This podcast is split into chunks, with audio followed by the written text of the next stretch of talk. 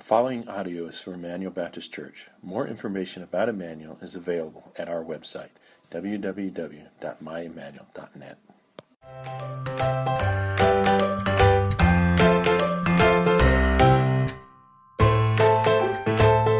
Good morning. Good to be with you today. Grab your Bibles with me if you would. Grab uh, uh, Hebrews chapter 10 as we continue in our study together. Lots going on. Hopefully, you've had a good summer.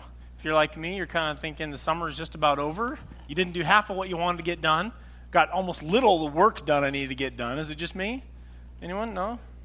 A few people can relate to me. The rest of you apparently get more done than I do in a day. But uh, glad that you're with us here today. As we study our word together, we see so many common themes um, throughout not just the New Testament, but sort of some commonalities in how the New Testament writers are writing. We often see some summary statements constant throughout. In fact, First John, our life group just studied First John, and it was amazing how many repetitions, how many repetitions God spoke through John to give to us. And so we see that same commonality today. Well, today, we are talking about the will of God. How many of you have ever thought in your mind, or maybe you've even asked out loud over coffee with a friend, or said something to the, to the effect of, man, I just wish that I knew God's will for my life? Anybody? Anybody ever have that experience before? Yeah. We often do that. Now, there's a couple of different things that we often think. Sometimes we think to ourselves, I'm sorry about that. We sometimes think, um, man, I, would sure love to know what, what the purpose of my existence is. But, but typically, when we ask that question, it's usually what we mean is, I want to know what God wants me to do in this area. Okay? Well, I want you to know, as it pertains to the idea of God's will, He has made it clear to us.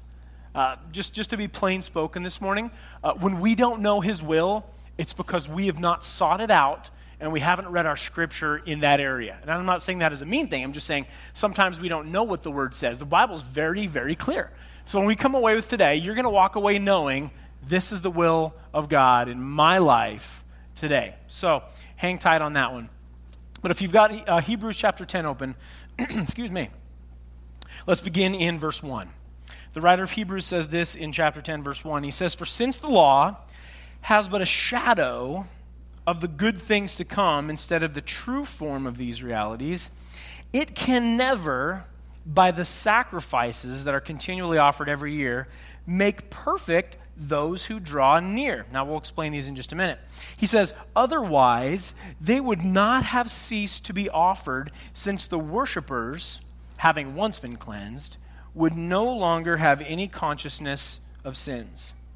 But in these sacrifices, there is a reminder of sins every year, for it is impossible for the blood of bulls and goats to take away sins. So we see the writer of Hebrews is using these four verses to summarize the first nine chapters of Hebrews in understanding the purpose of the law and the sacrificial system as it pertains to the new covenant in Christ Jesus. And it's very imperative that we understand these things because he says, listen, the shadow, uh, the law was a shadow of the good things to come. So let's do a quick review what do we learn about the Old Covenant so far in Hebrews? First, we learned is this the Old Covenant was meant to be a picture and a foreshadowing, okay?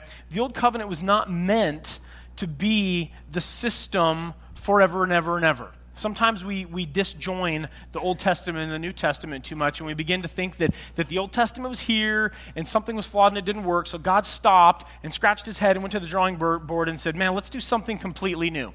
That's not true, actually, at all. The Old Testament is a foreshadowing of Christ. It's a foreshadowing. So, as we see the Levitical system in the sacrifice and the offerings, we see that fulfilled in reality, the scripture said. It's realized in Jesus, it's realized in Christ on the cross. And so, it's really a foreshadowing. The second thing that we learn about our Old Covenant in, in, this book is that it could not become effectual just because of repetitiveness. And in fact, the repetition proves that there's no power. So let me walk you through that. Uh, so in the Old Testament, every year they had to make these sacrifices, right? And so the sacrifices covered sin, but it didn't take away sin. And it did it over and over and over and over. And so, what was happening is it would be easy for us as humans, and we certainly see this in the Old Testament, that the believer would, would do these sacrifices over and over, and, and it would be there sort of, whew, I checked that off the list, I'm good now. But it had to happen all the time because it was not sufficient to, to take care of sins. Look what the word says in verse 3.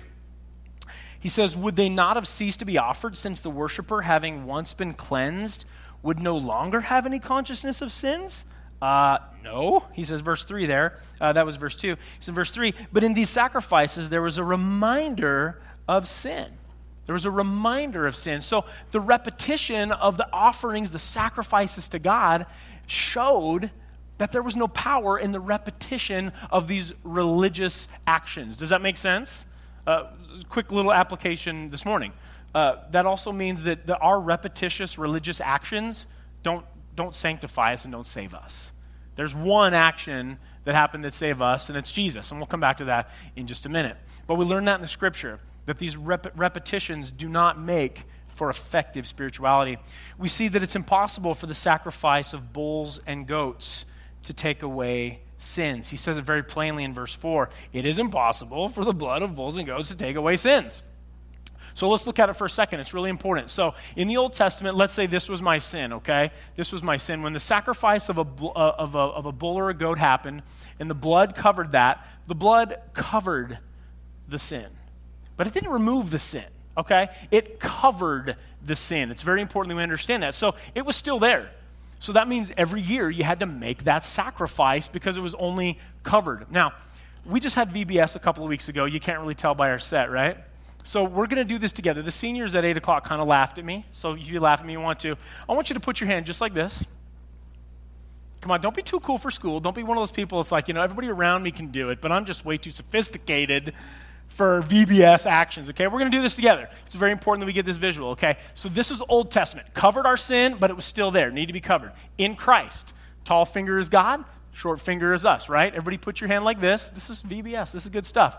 And we put it through the middle we karate chop it, but I'll spare you the karate chop. Okay? Ha! You know, we sort of make an action of it. I love kids, it's the best. And so we see this separation between God and man, right? It's our sin. But he doesn't just cover that sin like we talked about. Jesus, through his redemptive work on the cross, he pulls that sin, pull it out. Come on now. Put this relationship back together. But you know what he does? He throws that sin. Throw it. Throw it to your neighbor. Don't throw it to your neighbor, though. That's not very nice. Throw it to your buddy across the way, going, It's on you, mister, right? Right? He throws it away. So, the great truth of the New Testament is, is uh, Psalm 103 says that he throws our sin as far as the east is from the west, and he remembers our iniquities no more. So, we see in the New Testament the foreshadowing of the covenant, the old covenant system in Christ, the fulfilling of this. He doesn't cover our sin, he removes our sin. Amen? That's a good word right there. That's a good word from the scripture. So it's impossible for bulls and goats to take away our sin. That's why it's foreshadowing Christ. And we see that the Old Testament was a reminder that without Christ, we are still in our sins. Sometimes we wonder, why is there so many things in the Bible that seem so impossible? Let me make it clear for you. It's supposed to be impossible to prove to you that you need a Savior we get so hung up and go, I, I just, I'm just going to throw my hands up because it's just too impossible to do what the Bible says. Uh huh. That's the point. Friends, that's, that's literally, literally the absolute point is to prove to you and to me, waving the white flag, I'm, I'm too sinful, I'm too weak, I cannot do this, I need a Savior. That's the purpose. That's the purpose of that. So the Old, Old Covenant meant to draw us to this place where now we see the fulfillment of, of, of that atonement in Jesus. Okay? So we find ourselves in this, uh, in this understanding. He's reviewing that for us. And now he brings to light this idea that, okay, so now we're, we're redeemed in Christ, we're atoned, but what is the will of God? How do we process the will of God? So let's keep reading. In verse 5, he says, uh, Consequently, when Christ came into the world, he said this. We actually see this prophesied in Psalm 40, verses 6 through 8.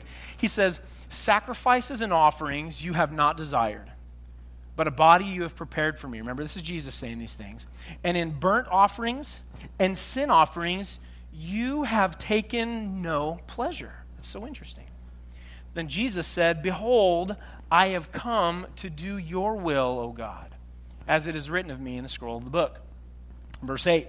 So when he said the above, quote, you have neither desired nor taken pleasure in sacrifices and burnt offerings, uh, uh, in offerings and burnt offerings and sin offerings. These are offered according to the law. Then he added, Behold, which means, wow, stop, look, examine. He says, Behold, I've come for this reason to do your will. So he does away with the first in order to establish the second. And by that will, we have been sanctified through the offering of the body of Jesus Christ once for all. Everybody say the word all. Just want you to get that in your head once for all. Christ died for all. I believe that with all of my heart. So we see three times, three, three sort of connotations of this idea of will, God's will in Hebrews. Okay, the first is a covenant relationship. We see God's will as the covenant, the basis of our relationship. God saying, I will be your God, you will be my people, we together will be the family of God. It's a covenant relationship. We see this will as a last will and testament of sorts, which is a legal determination of who will receive the inheritance. We know that by his stripes we are healed. We know that through the shed blood of Jesus Christ, through repentance and faith in him, we now inherit eternal life as a last will and testament. And then lastly, we see this will as a desire or purpose. A desire or a purpose, which is the assurance that each day meets the ongoing desires of the Lord. See, there's a big purpose will for our life that we're saved, okay? There's a big purpose will for our life that we have that covenant relationship with God, that we have the last will and testament, that heaven is our home when we die. But also, God desires that today we accomplish His will. That we accomplish His will today. Everybody say the word today. Today. Sometimes we think, well, well, you know, I'll get to it you know, down the road, or when I read more Bible, or when I pray more, or when I don't have to work as much, and when I'm not so busy, and when my kids grow older, and win, win, win, win, win. But what God wants us to know today is hey, it's today. Today, we're to do God's will. So, what does it mean to do God's will? Here's the first uh, section in your notes, uh, this little paragraph in your notes, and that is that all of God's will was demonstrated for us in his life, death, and his resurrection, the resurrection of, of Jesus Christ. So, consequently, there is no finding God's will outside of finding and obeying Christ. So, if we're sitting here this morning thinking, man, I want to know God's will for my life, how do I know God's will? Number one, it's demonstrated in the gospel. Jesus demonstrated it when he says here, he says, Behold, I have come to do your will. Remember Jesus in the Garden of Gethsemane? He says, Lord, if there's any way to have this cup pass from me, not my will, but yours be done. Not my will, but yours be done. Jesus exemplified that for us. And as a result, we can find his will. But listen very carefully we're not going to find God's will apart from knowing Christ and apart from obeying Christ. Obedience is key. Obedience is paramount. If we want to do God's will, we need to pursue knowing Jesus, pursue our relationship with Him, not passively, but actively. We need to obey Him. We need to seek to obey Him, therein, do His will. Okay? So, what do we learn then about this will of God? There's some factors and some facets that are very key. First is this, and that's that God's will is a spiritual thing accomplished in the physical realm. God's will is a spiritual thing accomplished in the physical realm. Uh, it's not something that we can do with just self effort. Okay? There's a spiritual thing. If you've got your Bible open, uh, hold your finger in Hebrews 10 and turn with me to Romans chapter 12. Paul read this a few weeks ago, but I think it's worth going back through yet again. Uh, Romans chapter 12 gives us some insight to this idea of the spiritual idea of God's will. So if you've got Romans chapter 12, we're going to begin reading in verse 1. He says, now, uh, this is the Apostle Paul writing. He says, I appeal to you, therefore. Some of the word says, I beseech you. Some of your Bibles say, I urge you. He's pleading, I appeal to you, therefore, brothers, by the mercies of God. He's like, I'm, I'm, I'm pleading with you because of this incredible mercy of God. to present your bodies as a living sacrifice, holy and acceptable to God, which is your, let's all say it aloud together, spiritual worship. Okay? It's our spiritual worship. What is our spiritual worship? Our spiritual worship is presenting obedience, presenting our bodies as a living sacrifice, holy and acceptable to God. It is our spiritual worship.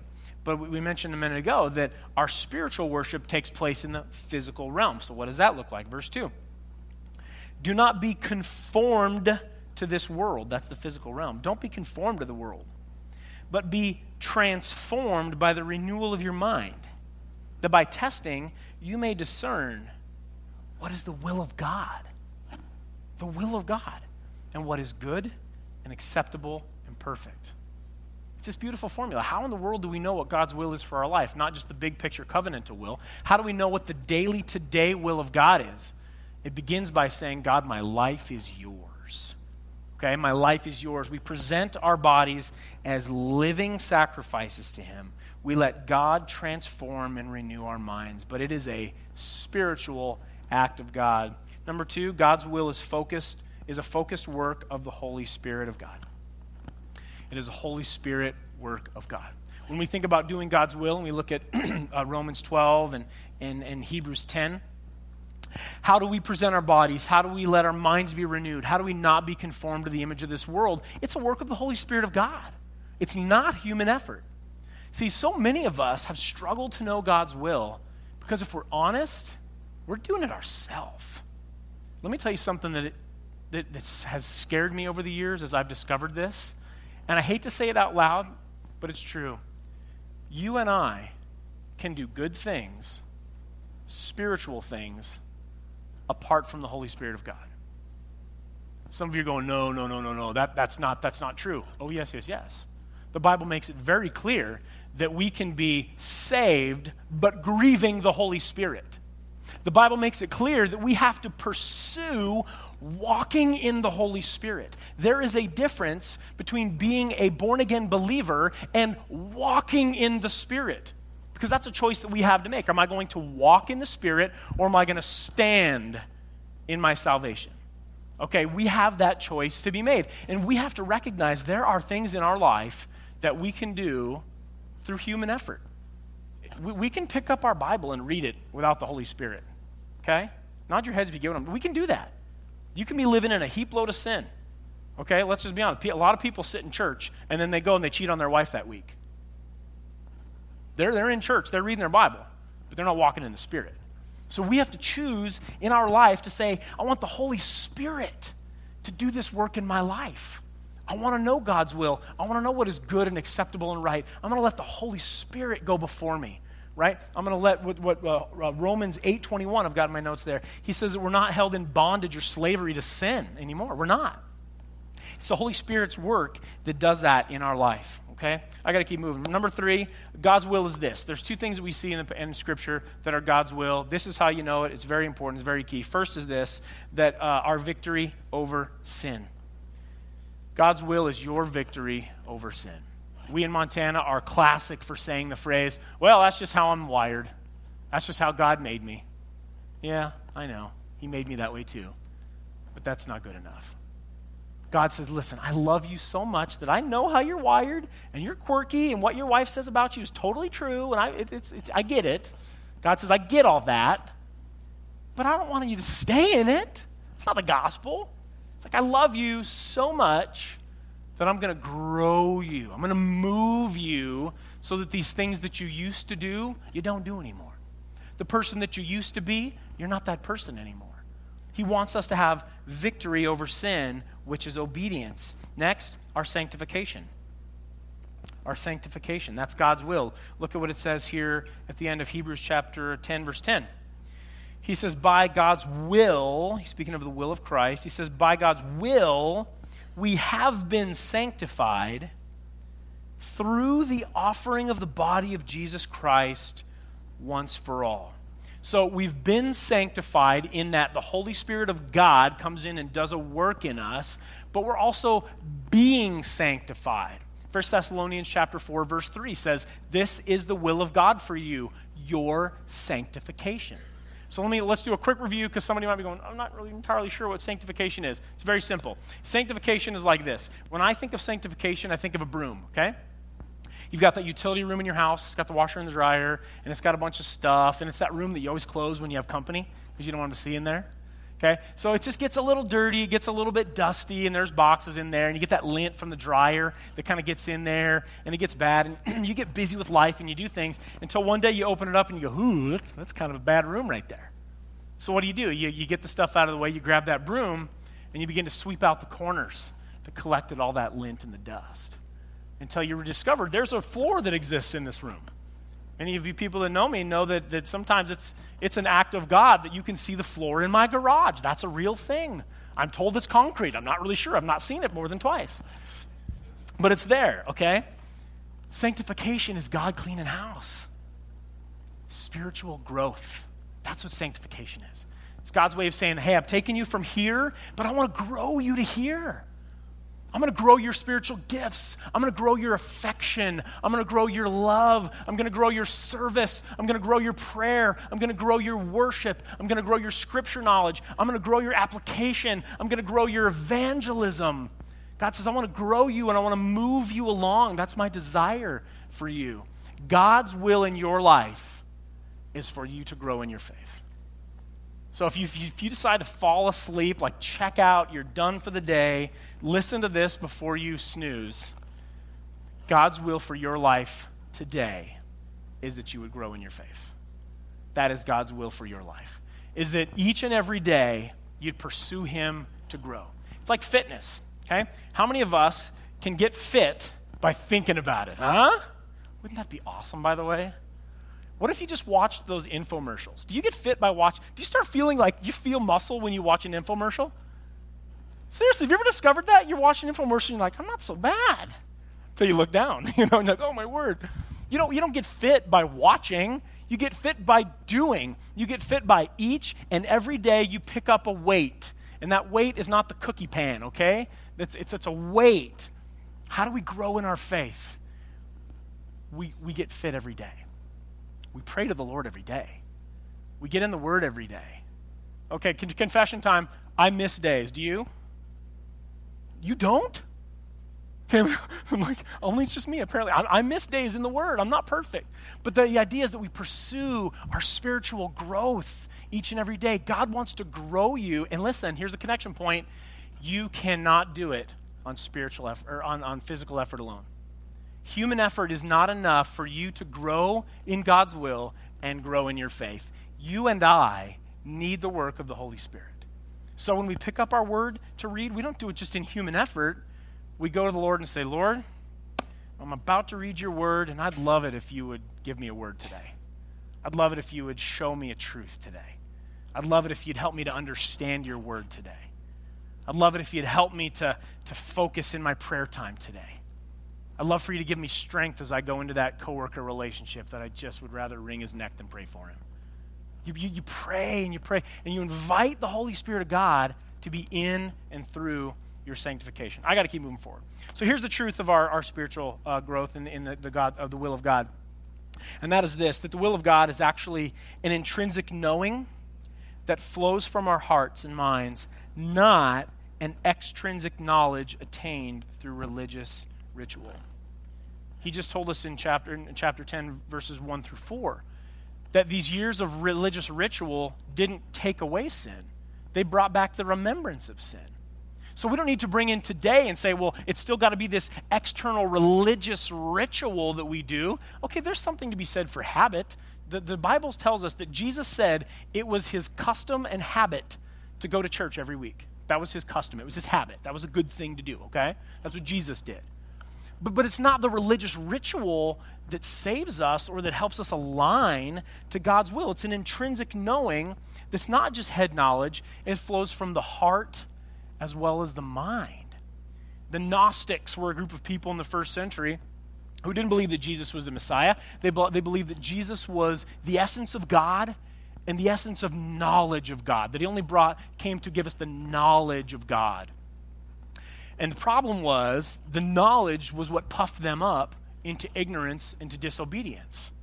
So sometimes we find ourselves, even 2,000 years later, thinking that knowledge is the key. If I just read a few more books, if I can just sort of have some of the phraseology, if I can just drop the phrase superlapsarianism with somebody, they'll think I'm super spiritual, like anybody cares about that phrase. But what God is trying to say is listen, it's, it's, it starts here. The will of God starts right here. It, our feet will not go where they need to go unless our heart starts where it needs to start. So if our feet want to do the will of God, let's get our heart right in the will of God where it needs to be. It's through an experience of knowing Jesus, not an external religious action. And lastly, this morning, God's will is always, always connected to forgiveness. Always, always connect, connected to forgiveness. He tells us in the Word today that He doesn't delight or desire sacrifice and burnt offerings. he desires the will of God. He says in verse 10 through the offering of the body of Jesus Christ once for all. That's what the will of God is. It's always connected to forgiveness. We, we live according to the will of God because he, forgive, uh, because he forgave us, not so that he'll forgive us. This is very important to get today. We don't live according to the will of God so that we're saved or so that God will love us. We live for the will of God because He loves us. Amen? It's because He's forgiven us. It's because of the gospel. If the gospel doesn't move you and me to movement, we don't understand the gospel. We've misunderstood the gospel. 1 Peter chapter 1 tells us that if we don't supplement our faith with virtues, if we don't grow in our faith, he says that we're blind, we're nearsighted, we're ineffective, we're unfruitful, and we forgot that we've even been saved from sin. We've got to remember the gospel and remember all that we've been saved from so that our response can be to say, Lord, I want to do your will today. I want to win over sin today. I want to grow in my faith today. I'm not going to lean on my, my, my religious actions, but I'm going to lean on worship. And I'm going to lean on the Holy Spirit to lead me. I'm ask for every head to be bowed and every eye to be closed. We get a chance to worship this morning through our communion. So I want to make sure that we have time for that. but I want to ask you this this morning two questions. One, are you walking in the Holy Spirit of God today? Can you say with confidence, that, that you are living and walking in alignment with the Holy Spirit of God in your life? Or would you say this morning that, man, it's an awful lot of human effort? It's a whole lot of discipline, a lot of human effort, a lot of grit in your teeth and just grinding it out, but maybe not as much walking in the Spirit and seeking Him? And then lastly, I want to ask you are you living according to the will of God in your life? Are you growing in your faith? Are you letting the Holy Spirit move you? Are you letting the Holy Spirit work on these sins to get them out? To grow you to love in this affection of God? Maybe you're here today and you just need to make a decision to say, listen, I got to start growing in my faith.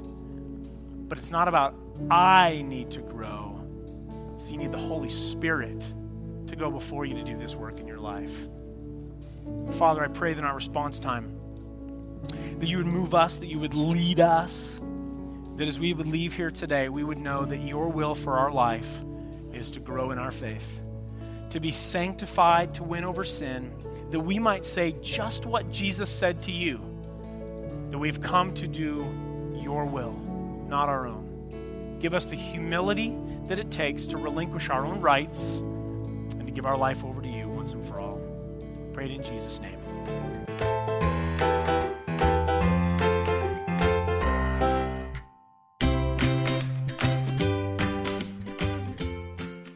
You for listening to audio from Emmanuel Baptist Church, located in Billings, Montana. Feel free to make copies of this message to give to others, but please do not charge for those copies or alter the content in any way without permission. For more information about Emmanuel, please visit us online at www.myemmanuel.net.